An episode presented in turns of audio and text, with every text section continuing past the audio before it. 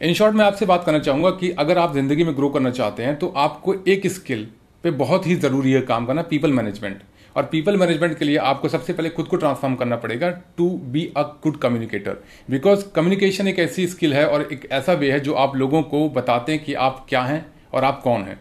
अगर आपके पास better communication नहीं है, आप चाहे एम्प्लॉय हैं, चाहे एंटरप्रेन्योर हो, चाहे कोच मेंटर कोई भी हो people just start ignoring you why because जब आप लोगों को कन्विंस करते हैं या परसुएट करते हैं तो वहाँ पर आप अपनी पर्सनैलिटी को एक्सप्रेस करते हैं कि किस वे में आप बात कर रहे हैं।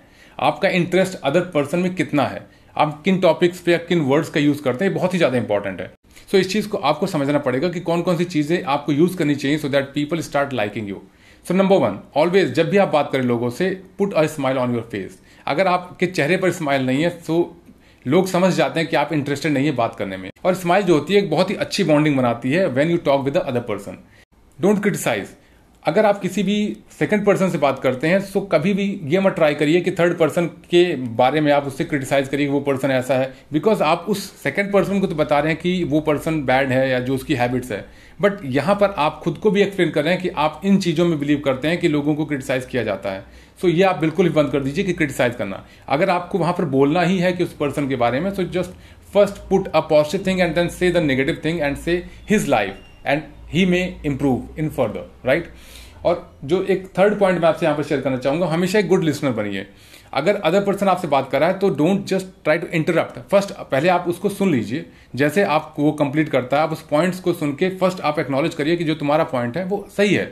But in this way if you see in this way अगर आप इस तरीके से देखो या इस तरीके से देखोगे तो ये पॉइंट भी बेटर है। वहाँ पर आप उसको इजिली कन्विंस कर सकते हैं राइट और जो थर्ड पॉइंट है talk in term of other person interest जब आप किसी भी पर्सन से बात कर रहे हो तो उसकी रिलेटेड फ़ील्ड या उससे रिलेटेड वर्ड या उसका जो एक माइंडसेट है, उस वे में बात करिए। And make the person feel important जब आप उससे बात करें तो आप एक आई आई कॉन्टैक्ट बना के रखिए और फेस पे एक स्माइल रखिए। बॉडी लैंग्वेज बहुत ही इंपॉर्टेंट है। आप जब बात करते हैं उससे तो आप उसे बताइए कि कितना आप इंटरेस्टेड है उससे। आप जब वो आपसे कम्युनिकेट करता है तो आप एक्नॉलेज करिए okay these kind of things जब आप उसे बोलते हैं तो वो फील करता है कि ओके ये पर्सन मुझे सुन रहा है। तो आप जब बोलेंगे तो वो पर्सन आपको सुनेगा और समझेगा कि he is a good communicator so इसे मुझे सुनना चाहिए।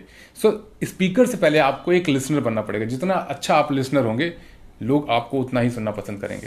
एंड द लास्ट वन हमेशा लोगों को ऑथेंटिक एंड जेन्यून फीडबैक दीजिए। ऐसा नहीं कि अगर आपका फ्रेंड रिलेटिव या ऑफ़िस में कलीग बॉस कोई भी आपसे पूछता है या जहाँ पर आपको फीडबैक देना है, आप इस वजह से रॉन्ग फीडबैक दे रहे हैं कि वो उस चीज़ को बुरा मान जाएगा। इसका भी तरीका है, अगर आप किसी को फीडबैक दे रहे हैं तो फ़र्स्ट आप उसको बताइए कि नो यू आर इंप्रूविंग इस एरिया में आप बहुत अच्छा कर रहे हैं, इस इस एरिया में बहुत अच्छा कर रहे हो but you need to improve in that way जब आप उससे बताते हैं कि you are a better than वो पर्सन फील करता हो कि आई एम बेटर एंड जब आप उसकी बुराई बताते हैं उसको आप इंप्रूवमेंट का कोई एक एरिया बताते हैं सो so फ़र्स्ट जहाँ पर आपने उसकी तारीफ़ या प्रेज किया है, वो उस चीज़ को लेकर सेकंड आपका जो फीडबैक है, उसे इजिली एक्सेप्ट कर लेता है। क्यों? क्योंकि वो समझता है कि ये पर्सन मुझे समझ रहा है, एक बॉन्डिंग फील करता है, और आपका फीडबैक इजिली एक्सेप्ट कर लेगा।